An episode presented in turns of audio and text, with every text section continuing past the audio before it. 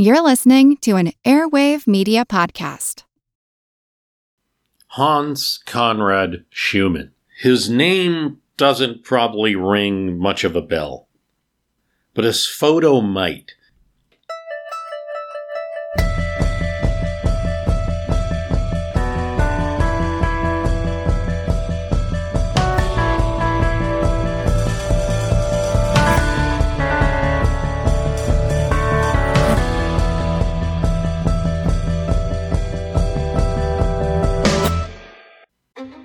Future is closer than we think.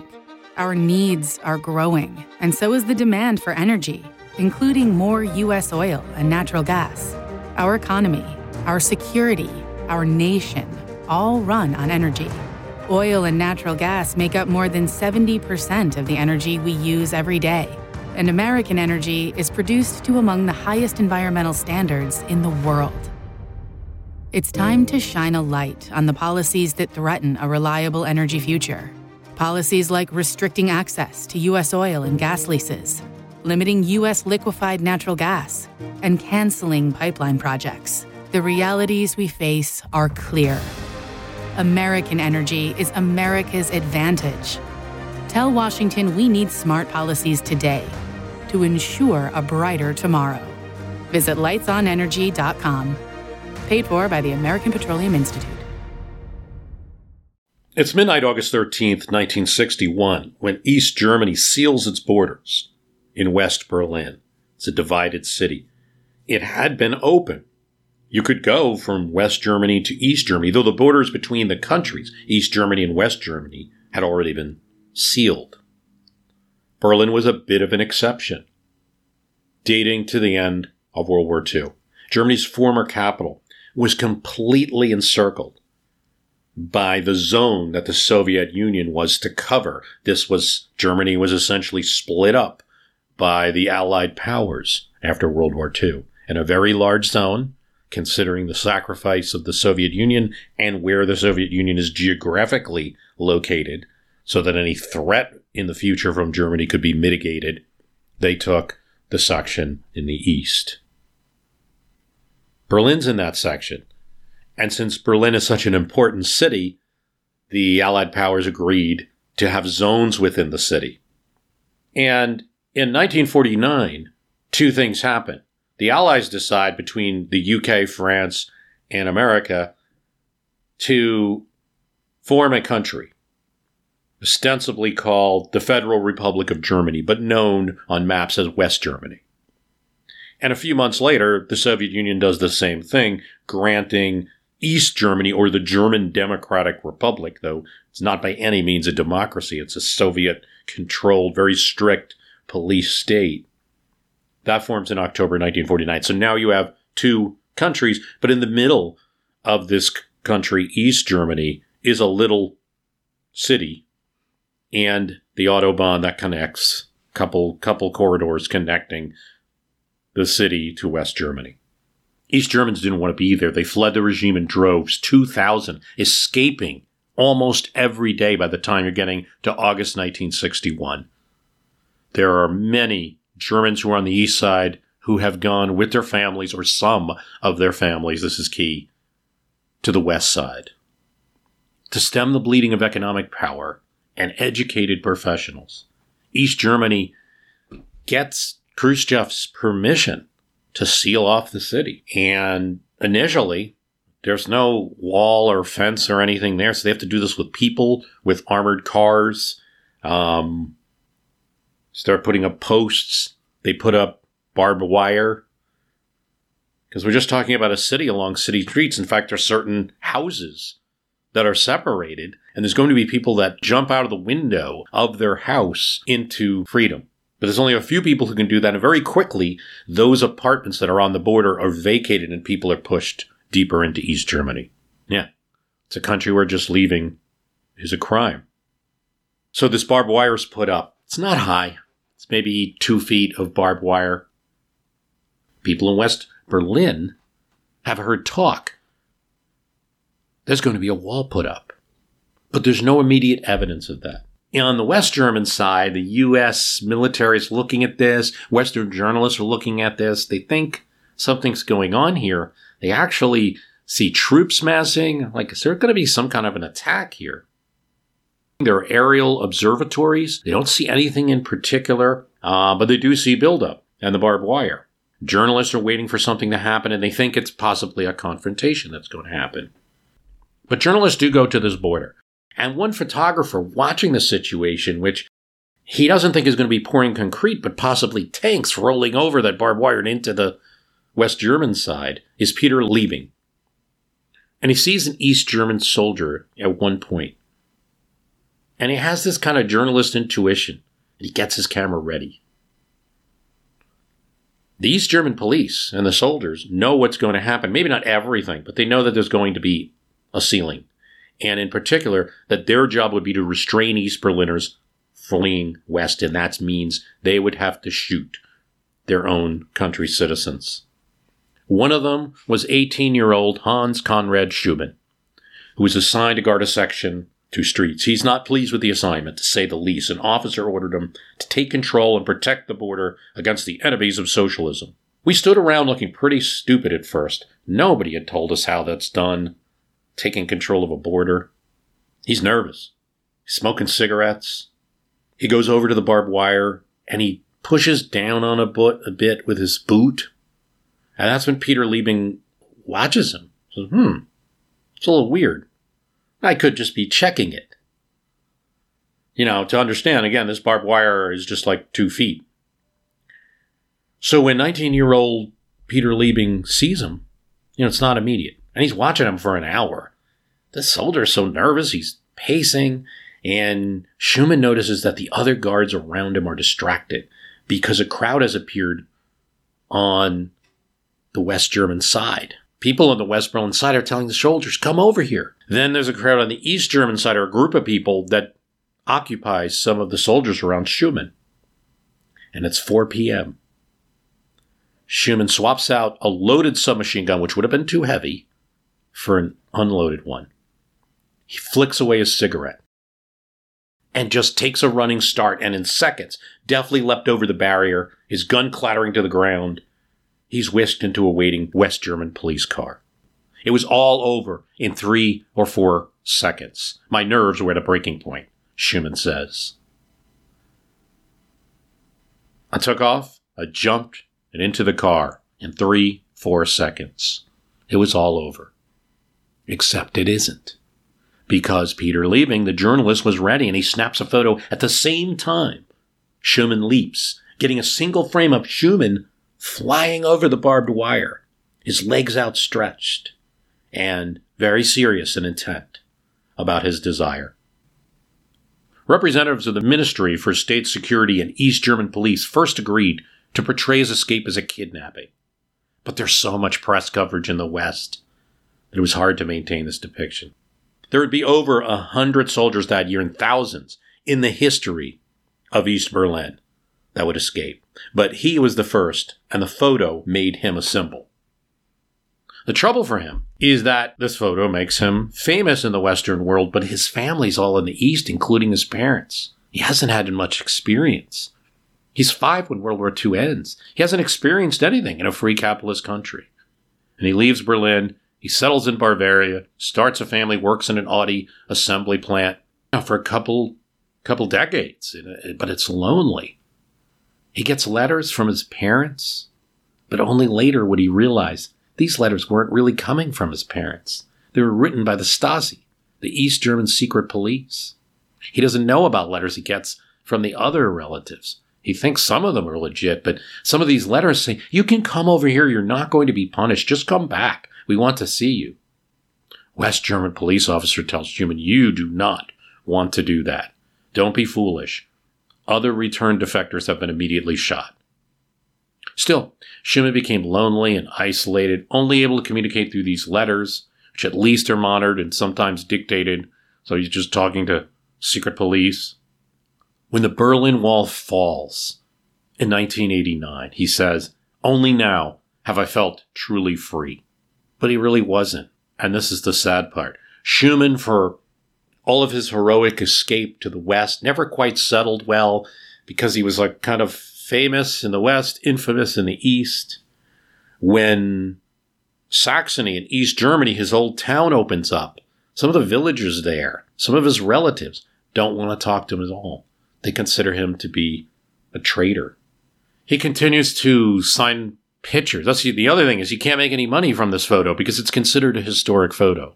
So all he can do is appear at the museum near the Berlin Wall, sign photos, talk to people.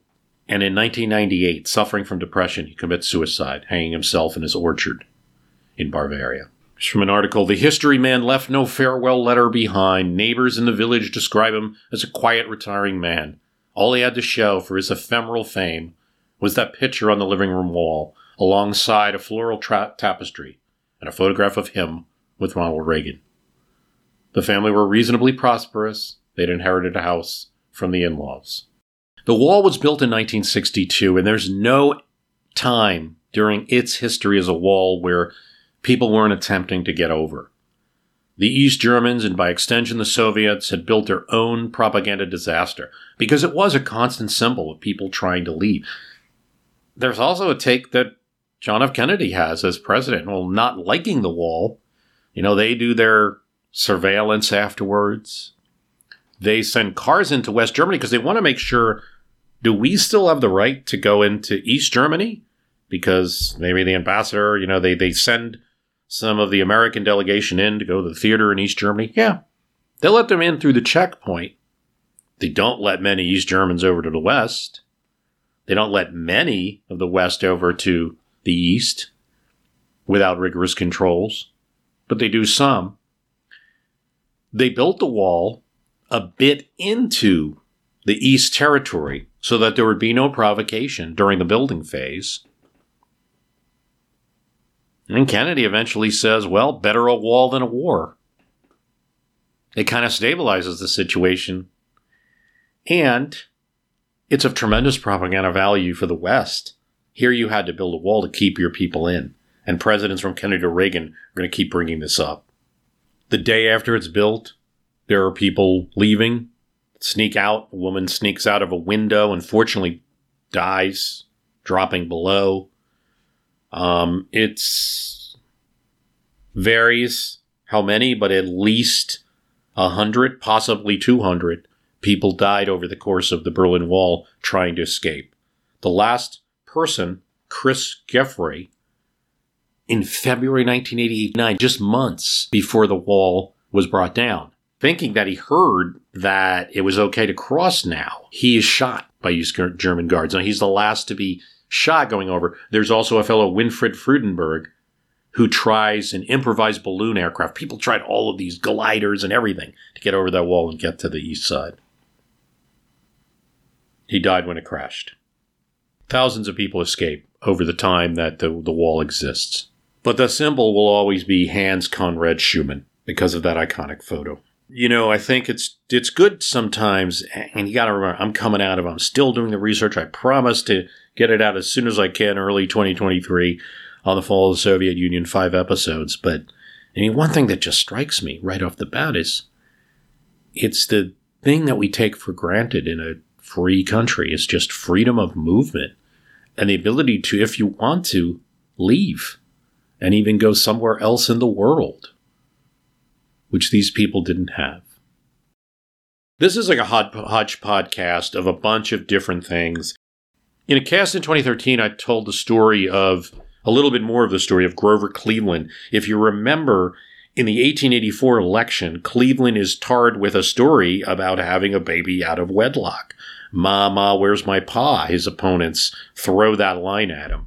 And so it's a good, valid question. Well, what happened after that? And was this story even real? And the story, in a sense, is real, but some of the details are debatable. But certainly in a modern context, particularly when you think about things like Me Too or feminism, women's rights, um, women having the right to vote now, the story of Cleveland and Maria Halpin really doesn't look, if it ever looked good, it really doesn't look good in a modern context and has to be a blemish um, against Cleveland, who so often in other respects is saluted for his character. But here it goes from a cast that um, I had in 2013. Tristan Johnson writes me I invite you to check out my series Then and Now on YouTube. Was the Grover Cleveland scandal confirmed ever? The Grover Cleveland scandal involved allegations that he had had a child with Maria Halpin. Maria Halpin was a store clerk in Buffalo. Grover Cleveland was a lawyer in Buffalo. He was a bachelor. His law partner and a few other friends known to go to bars and they had dealings with local women. Maria Halpin was one of them. Maria Halpin had a child. The father of the child was never confirmed. It's likely that it was one of two people. It was either Oscar Folsom, who was Grover Cleveland's law partner, or it was Grover Cleveland himself. The child that Maria Halpin had was named Oscar Folsom Cleveland. Kind of tells you what she was thinking about it. Some of her own friends had said at the time that she wasn't even sure who the father was. She was paid money to be quiet. She was paid money to give up the child eventually. Regular child support payments were made. Eventually, the mother was committed for a short time, and during that period, the child was placed in an orphanage. Later, the child was placed with a prominent family in Buffalo. Was it ever confirmed? Well, the fact was that Grover Cleveland had been paying for child support. So it's one of two things. It's either Grover's kid or he was covering up for Oscar Folsom, his law partner, because Oscar Folsom was married. Now, there's a couple interesting things in this story. If indeed Oscar Folsom Cleveland turns out to have been Oscar Folsom's son and not Grover Cleveland's, then it would be true that Grover Cleveland ended up marrying Oscar Folsom Cleveland's sister. Cleveland married Oscar Folsom's daughter, Frances Folsom, married her in the White House.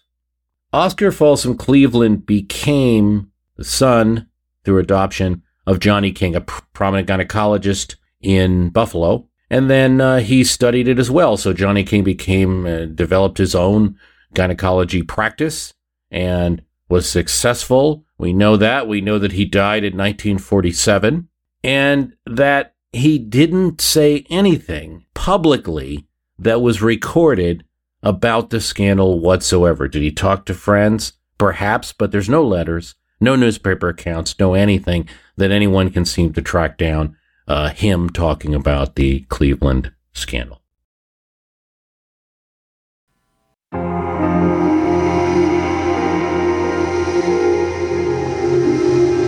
A lot of ash has fallen on this purple land.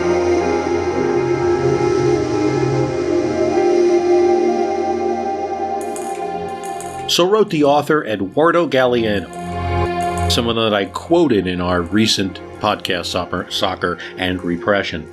He was talking about his home country of Uruguay, adjacent to um, Argentina, in fact, so close that you can take a ferry.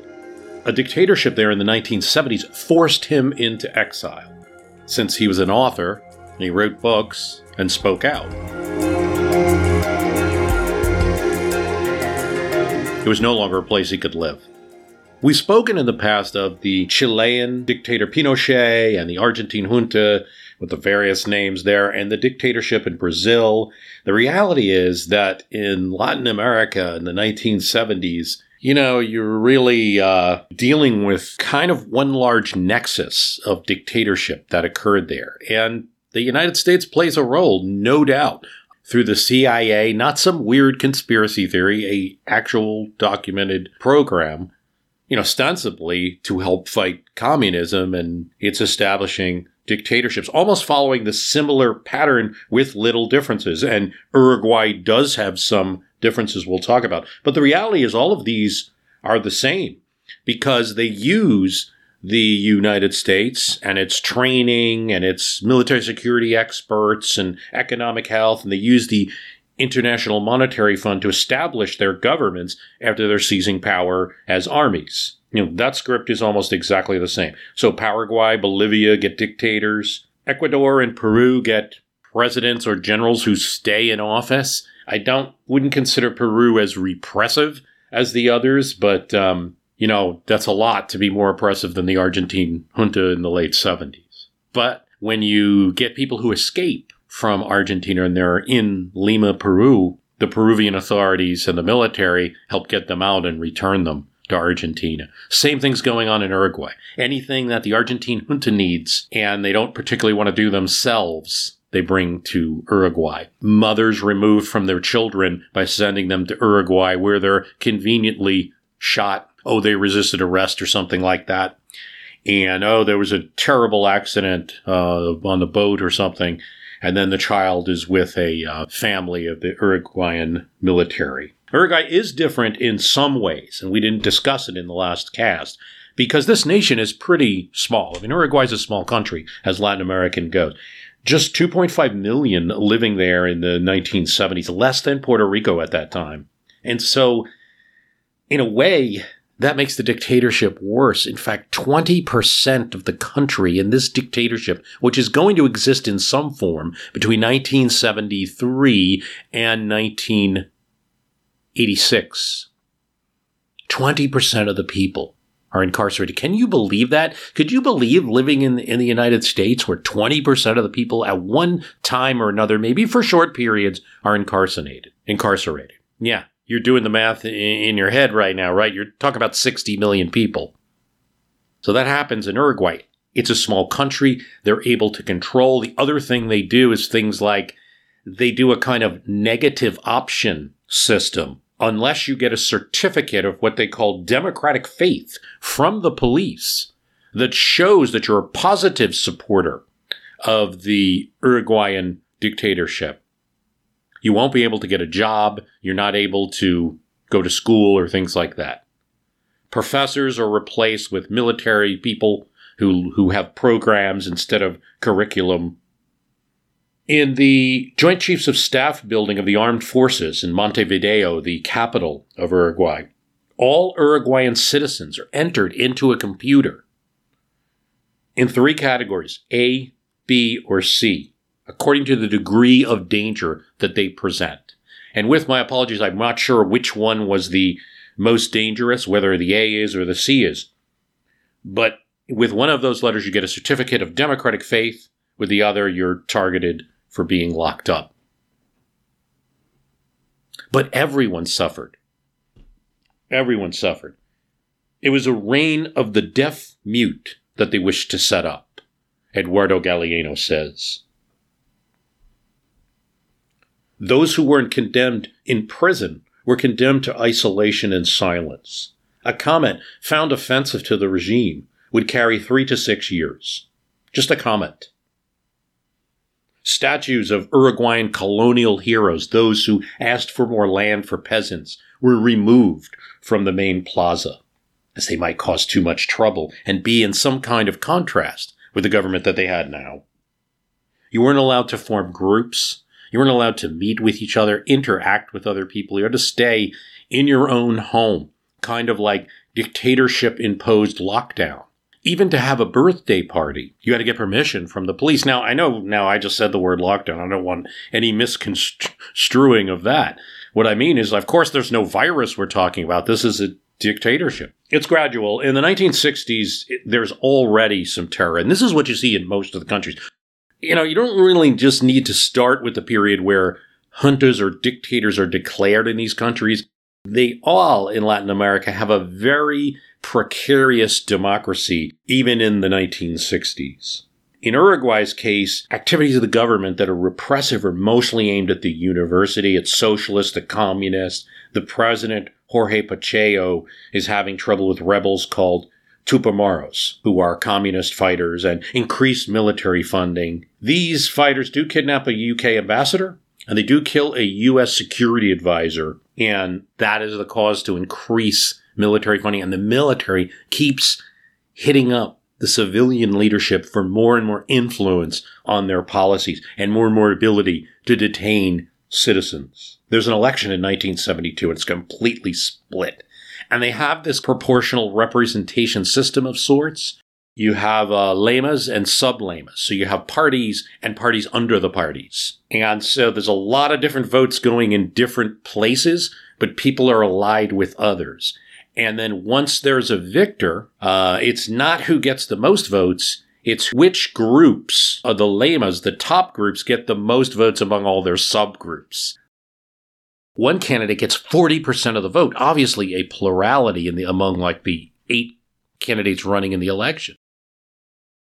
But the other gets just 18%. But because nationalist parties together get 41, the opposition party gets 40, they technically have more votes.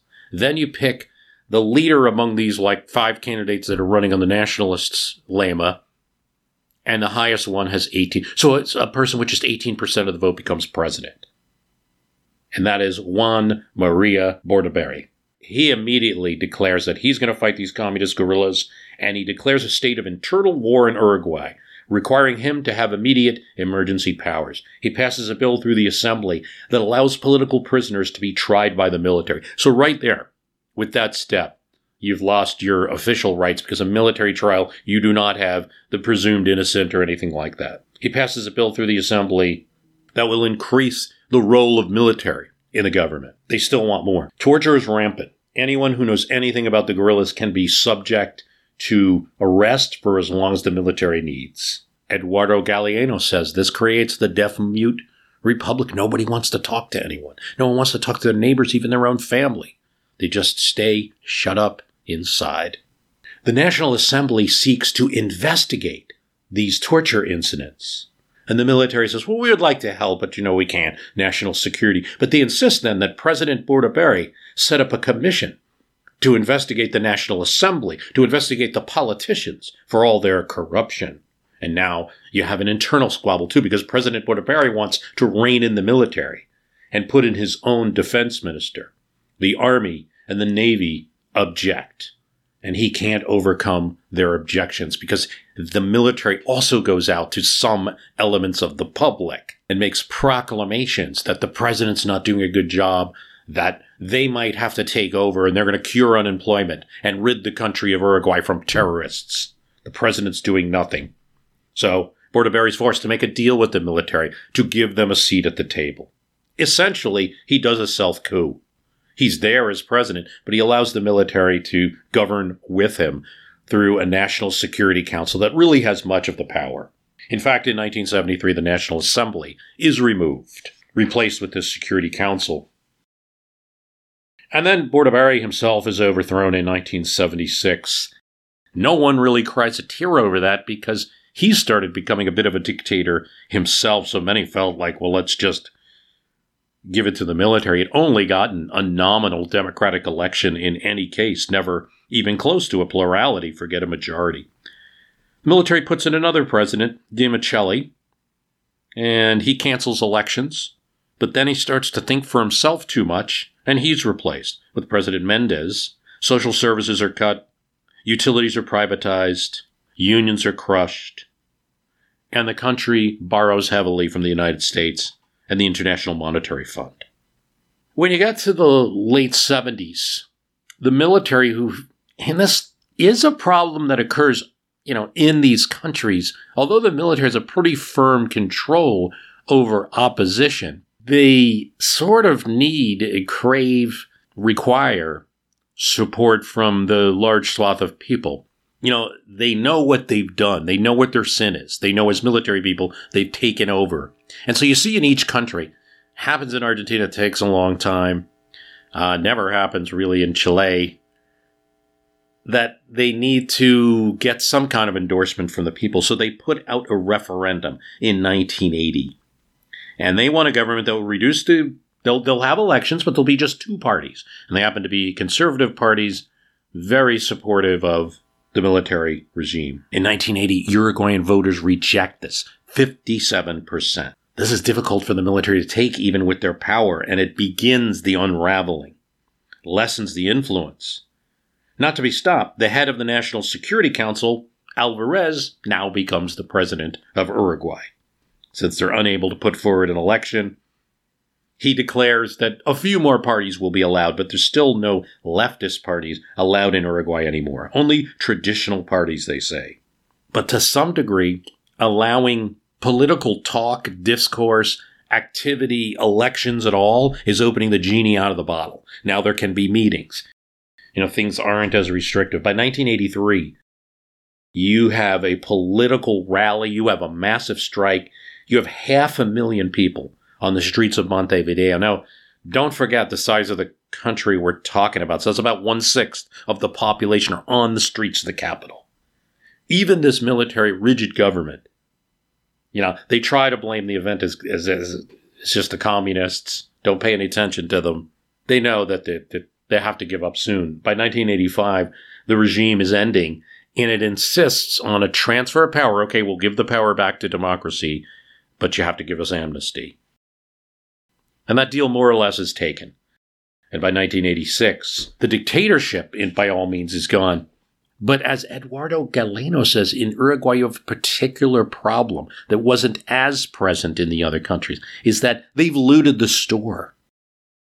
That the dictatorship has made the country so bad 20% unemployment, a horrible economy, the nation in debt, that even those that are exiled that now can safely return, no one's going to shoot them, don't have a job in Uruguay, don't have jobs for their families, don't have, you know, a way to get goods in many, in many cases, and aren't able to come back immediately. In some ways, Galeano says that's the worst crime that the dictators commit. He also noticed that Uruguay never quite recovers in a way. He finds that people, even after the dictatorship, are more careful about what they say. We seek safety in democracy, he says, but that's not what democracy, democracy and free speech are supposed to be about. Galeano, our land of free men is hurt but alive. The military dictatorship that for 12 years forced it to be shut up, to lie, to distrust, was unable to sour its soul. They weren't able to turn us into them, a friend told me, after years of the terror. And I believe it. But fear survives as disguised prudence. Be careful, be careful. The fragile democracy will break if you jostle it. From the viewpoint of the owners of an unjust system, one that frightens in order to perpetuate itself, all creative audacity is thought to be a terrorist provocation.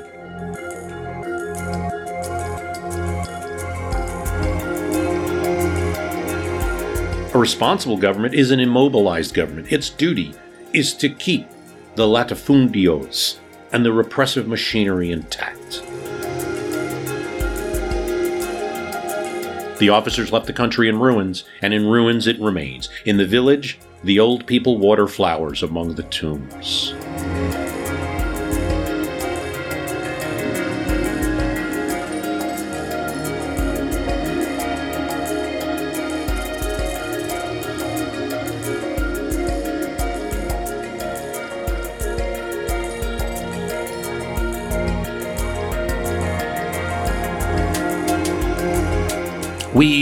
Talked about the World Cup in 1978 in that previous cast, and uh, the final game of the World Cup was between Argentina, again ruled by a dictatorship junta. What about the team that they played, the Netherlands? Well, there isn't too much to say. The Netherlands played Argentina, very good team, um, did not win that game the Netherlands, there was a little bit of debate, but not much, about whether they should participate in the World Cup. One Dutch player, Oeki Hoekema, refused to play in the World Cup. He also starts a petition and sets out to get other football players against the Dutch team.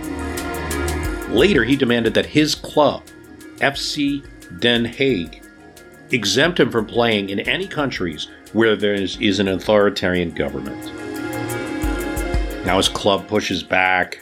Ah, you talk too much. I will say what I have to say, Hoekema says. I don't speak with flour in my mouth. If someone asks me a question, I will answer it.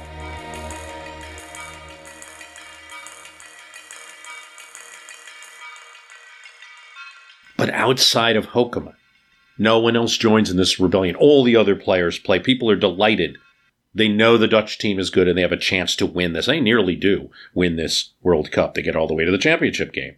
You know, in any country, I mean, it's hard to give that up. The World Cup is the most important thing in a lot of countries. It's starting to be in the United States as well. And it's, you know, you're going to give up your chance to be the World Cup champion for a political issue. Hoekema was pretty much alone. In fact, he was banned from talking to journalists by his own club. He thinks it's crazy. He goes, Look, I understand. There's something wrong with every country. There's something in every country. But this was a Hitler regime and everybody knew it. He never seriously played for the Dutch national team again. And now, even as a 72 year old, he didn't want the Dutch team to go to Qatar. And once it did go, he wanted a more serious discussion about that country and its practices. Our future is closer than we think. Our needs are growing, and so is the demand for energy, including more U.S. oil and natural gas. Our economy, our security, our nation all run on energy. Oil and natural gas make up more than 70% of the energy we use every day. And American energy is produced to among the highest environmental standards in the world. It's time to shine a light on the policies that threaten a reliable energy future. Policies like restricting access to U.S. oil and gas leases, limiting U.S. liquefied natural gas, and canceling pipeline projects. The realities we face are clear. American energy is America's advantage. Tell Washington we need smart policies today to ensure a brighter tomorrow. Visit lightsonenergy.com. Paid for by the American Petroleum Institute. This episode is brought to you by J. Crew.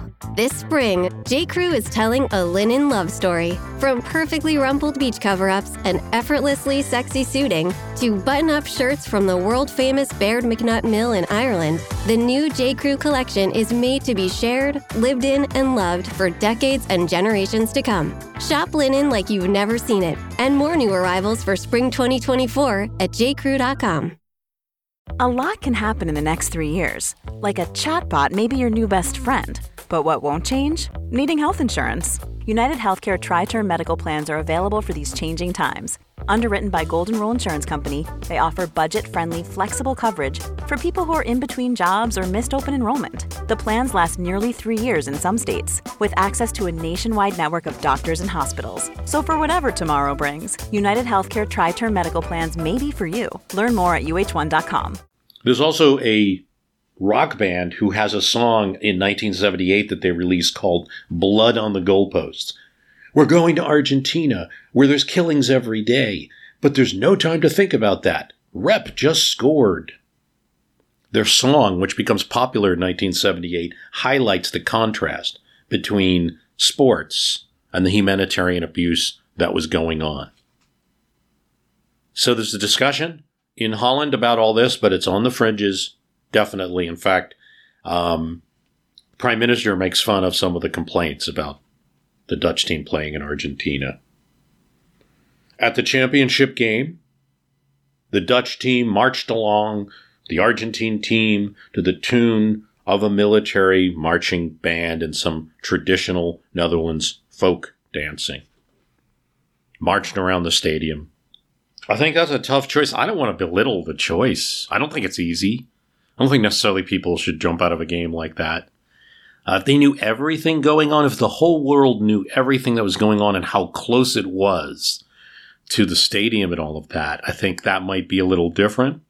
But uh, I don't want to begrudge anybody for playing in the sport they've played with in all their life. They feel the same thing about Qatar, but obviously you see the um, protests and the treatment of LGBTQ, I mean, it's just non existent in that country. Their understanding of LGBTQ issues, and you're not even allowed to have a rainbow flag or something like that. It's considered politics instead of an integral part of somebody's identity as a human. You know, you do see some protests, you see some players making their statements. You know, the person that rushed onto the onto the field with a rainbow flag and, and things like that, but they're limited. Um, but you still see it live sports and politics because there's so much attention on sports and everybody says keep them separate but that's hard to do when it's an event in the world that all the eyes are on and there's some huge injustice going on. But anyone who thinks that it's something that only exists in 2022 certainly not. That's 1978 and you have the same player still talking about politics and soccer so, uh, entitled cyclist on Twitter wrote to me And this was something I wasn't aware of that I find fascinating um, in regards to the soccer and repression cast about the 1978 World Cup, the Argentine junta. Bruce, maybe you may already know this, but old Ford Falcons are popular in Buenos Aires. We talked about when the junta came in, all of a sudden these Ford Falcons would appear and they were associated with the military police, the secret police, rounding up people. Sort of like the Trabant is a sought after car in East Berlin, iconic or antique status symbol. Here it is in Reuters Argentine death squad cars try for new image. 30 years ago, the sight of a dark green Ford Falcon driving slowly past was a spine chilling intimidation that made some Argentines considering going into consider going into exile. Death squads drove Falcons during the 1976 to 83 regime, forced people into the cars and hauled them off for questioning or worse during a dark era, when an estimated 11,000 to 30,000 leftists and bystanders were killed. These days, the Falcon's sinister reputation is being overhauled by fans who see the best selling car in Argentina's history in a different light, a glorious local tradition. It's not the Falcon's fault, says Alejandro Hernandez, 35 year old carpenter. The police probably just needed a car that didn't break down. So they got Falcons. Thousands of sturdy Falcons, a roomy four door sedan sold here from 1962 to 1991, still rumble through the streets of Argentina, where close to half a million were made. Not only the secret police and dictators used the reliable cars, Falcons were popular with taxi drivers, and many Argentines remember their grandfathers or their father's Falcon as the archetypal family car. Okay. You know, we have classics like Tango, Mate, Soccer, and the Falcon. It's a national lifestyle, as Argentine is the gaucho.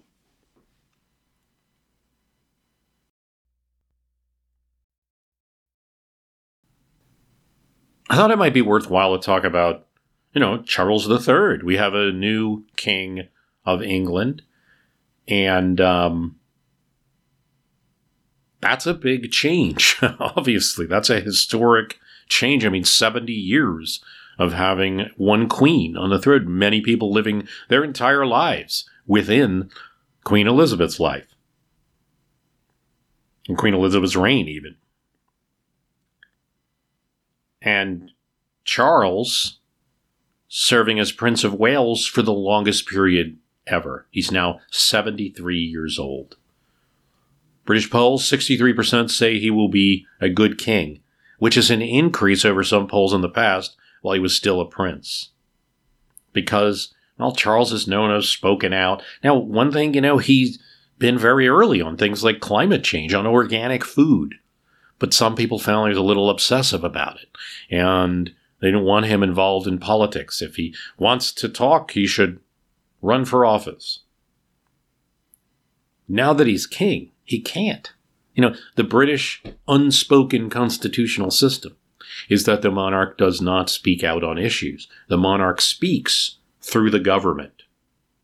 The government's in his name, but he speaks. You know, there's this old movie um, from the 80s, which, you know, could have happened if some of those early 80s labor folks like Michael Foot or so were running, you know, where England becomes communist. Now, the movie has England getting pretty close to like a Soviet state.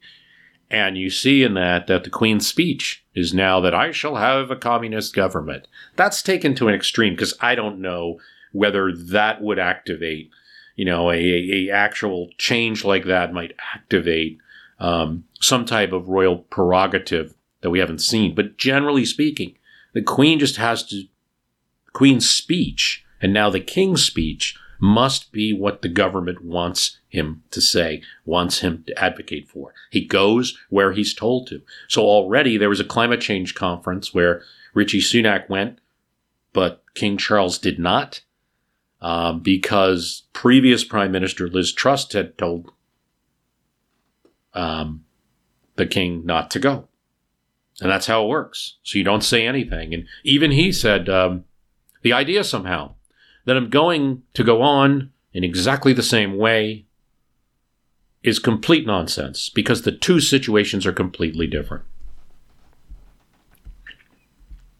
Um, so it's just going to be something to examine And I do want to look from an American viewpoint. Our system's very different. We're rooted in democracy. Here's um, see if I get this quote from Tom Tom Paine. Who's the king of America? I tell you, friend, he reigns above, and doth not make havoc of mankind, like the royal brute of Great Britain. Yet though we may not appear to be defective even in our earthly honors, let a day be solemnly set apart for proclaiming the charter. Let it be brought forth, placed on the divine law, the word of God. Let a crown be placed therein, by which the world may know that so far as we approve of monarchy, that in America the law is king. For as in an absolute government the king is law, so in free countries the law ought not ought to be king, and there ought to be no other. But lest any ill use should afterwards rise, let the crown at the conclusion of the ceremony be demolished and be scattered among the people whose right it is. That's Tom Paine in common sense. To be fair, Tom Paine is attacking George III, a king that many feel, particularly on the American side, was exercising illegal, unconstitutional powers and was persecuting the Americans. Uh, no time for all the details on that debate. What is true is that George III enjoyed a lot more power than anybody in the House of Windsor does or did. Certainly more power than Queen Elizabeth did or King Charles III does. So it's very different. He's attacking the royal brute. I mean, there was a person who really wanted to prosecute a war in America, to have it come to blows. He was the first to want to fight. And he had a lot of control over Lord North, his prime minister. It wasn't a prime minister telling the king what to do, it was the other way around in 1776. But it's not just the king in office that um, that Tom Paine was concerned about. It's the succession, like we've just witnessed in Britain now. Again, a very different situation than Tom's talk, Tom Paine is talking about, but he writes, England since the conquest hath known some good had known some good monarchs, but groaned beneath a much larger number of bad ones. Yet no man in his senses, his senses can say that their claim under William the Conqueror is a very honorable one. A French bastard landing with an armed banditti and establishing himself king of England against the consent of the natives is in plain terms a very paltry, rascally original. Now, Tom Paine is an Englishman who came to America. But common sense, you, in my opinion, you have to look at it as one of the founding documents. I will always say that because it was the document that riled up American opinion more than anything else. Preceded the Declaration. Um, so when you look at its contents, you get a sense for the American mind at the time, you know, um, and the people who were fighting in the war for American independence.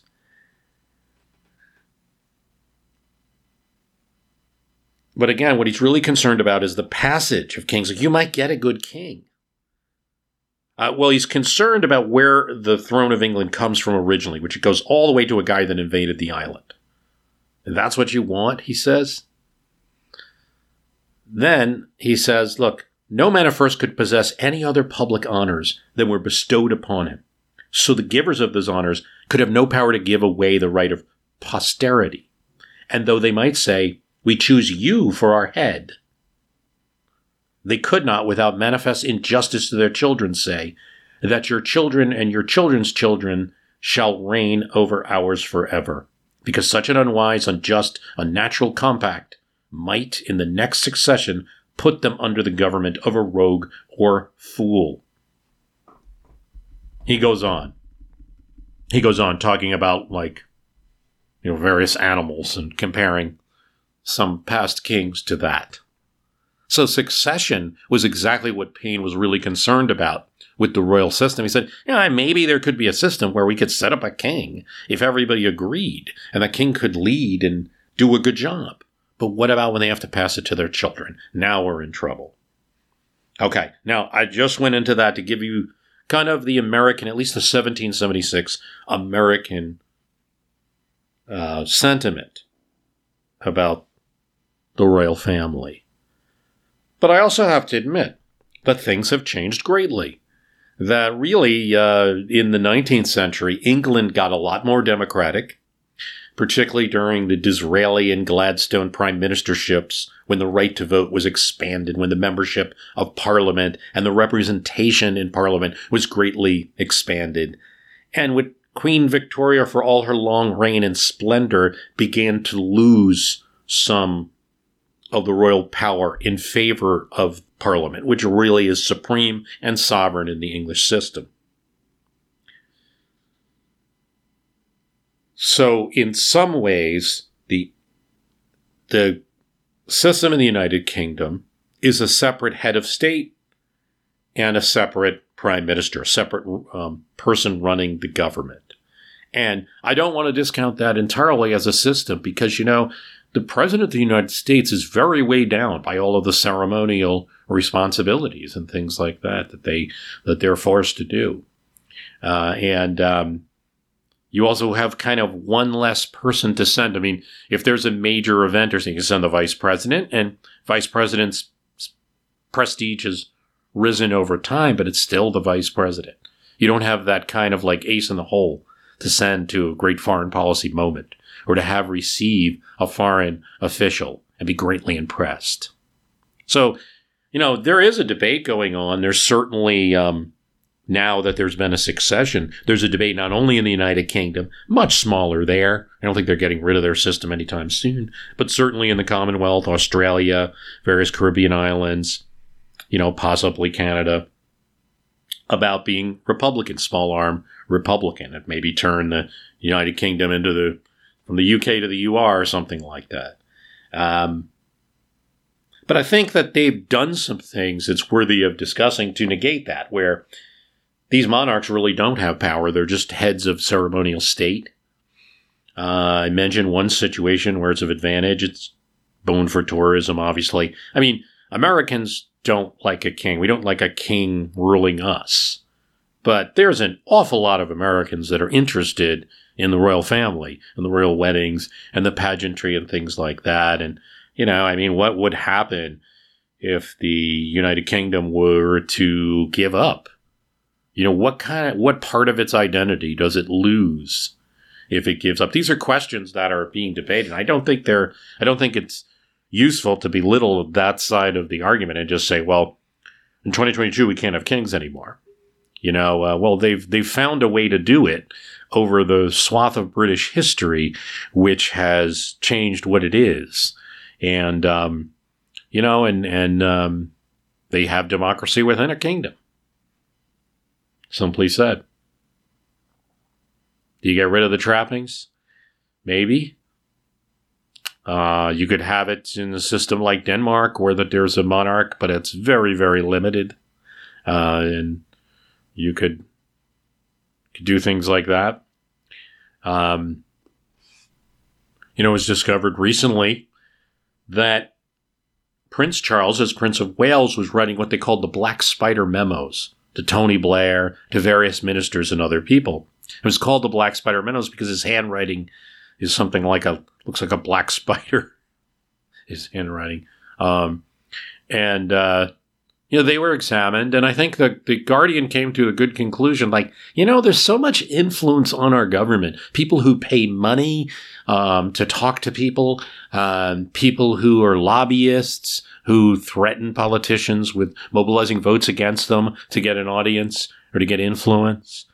Because, you know, in comparison to that, these Black Spider memos or Prince maybe talking to Tony Blair like this might be a good idea. Is it really such a bad thing? It's kind of like an extra, there's two sides to that, where it's kind of like an extra influence on the government, which might lead to a discovery of some problem that's occurring that the democracy, which tends to stampede at times towards a policy, is unable to. The other thing we talked about in the Westminster cast is that the British system has a House of Lords as well, which is can't really um, stop legislation or originate legislation, but can consider and ask questions and has been successful in changing various laws. So it's um, there's more ways than one to structure a democratic system, and I think these are all important things to consider. But certainly, you know, in America, we decided long ago that this system of having a monarch is not one that's interesting to us. And the reason could be that so many of our ancestors, perhaps, had escaped from this very system in Great Britain in one way or another. I want to thank you for listening, and if you can review the program in one of these services, that's great. Podcast Addict, Overcast, all good. Castbox, Apple Podcasts, all good. If you like the program, please tell someone about it in some way that you can. That's the greatest thing you can do to help me. And I want to thank you for listening.